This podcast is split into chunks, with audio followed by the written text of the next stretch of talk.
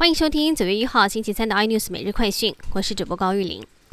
原定今天晚间抵台的第一批 BNT 的疫苗传出飞机起飞延迟，对此郭台铭办公室也声明证实，BNT 疫苗预计在明天早上会抵达台湾。正好郭台铭处于隔离期间，也特别委托表姐张淑芬女士代为接机。而先前有一位长荣航空的机师按一六零六六打过了两剂疫苗，而且满十四天，但是还是确诊，成为首例机师突破性感染的个案。那么指挥中心也表示，今天公布基因定序是 Delta 变异株，所以将会从九月十五号开始加强机组员的返台检疫规定。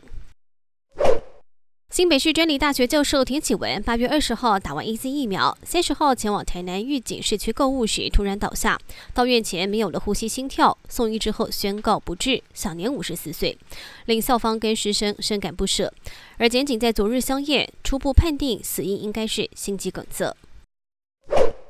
台股今天以小跌十六点作收，收在一万七千四百七十三点，指数变化不大，但是个股明争暗斗。联电股价以及市值都写下了二十一年来新高，市值直逼八千亿大关。而货柜三雄长荣调出前十名，股王系力 KY 股价也收在四千两百二十八元，大涨了三百零五块，市值攻上四千亿，大幅超车了大力光。奢侈品巨头 LVMH 的老板传出已经出清手中法国家乐福的股份，套现约两百四十亿台币，也结束长达了十四年的投资。